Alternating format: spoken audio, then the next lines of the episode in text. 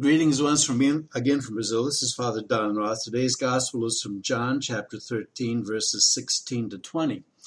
And sometimes I wonder why the church puts little pieces of the readings that we already had during Holy Week, and, you know, why it keeps repeating the readings. It's probably to make us do what the apostles did. After the resurrection, the apostles probably rethought everything that had happened, because before the resurrection, they saw Jesus as only a human being, with power, naturally, but only a human being. After the resurrection, they probably had to restart, rethink everything else, start all over. Who is Jesus? And what did he do? Why did he do it? And they only really understood it after the, Pente- the, deal, the day of Pentecost. For us, it's the same thing. We have to rethink all the time. We have to look at these things over and over and see what else there is that we can get out of all the things that Jesus did. Because sometimes we just take it for granted. We don't listen to the readings. We have to listen. Because our life has changed, and something that has happened to us might have an influence in how we understand this reading now. Today's gospel is right after Jesus washed the feet.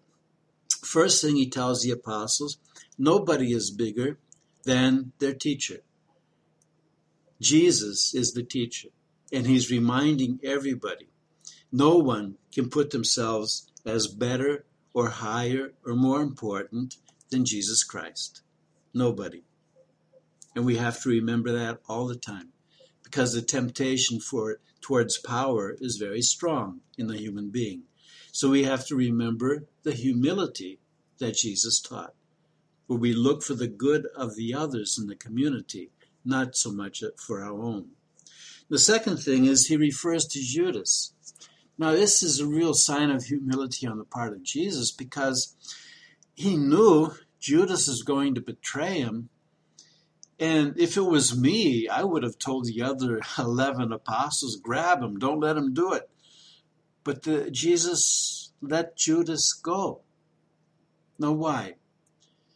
Because even though he told Judas that he knew he was going to betray him, in love, he let Judas make his choice. Let Judas do what he wanted. It's clear that Jesus was really hoping he wouldn't, but since he wanted to, love demands freedom. Love demands freedom. And Jesus loved Judas, even though the, it wasn't both ways. Judas didn't seem to love Jesus that much, but Jesus loved Judas, so he let him, left him free to do what he wanted. That's service, to respect the other person, even if we don't agree. Thanks for listening. Take care, and God bless.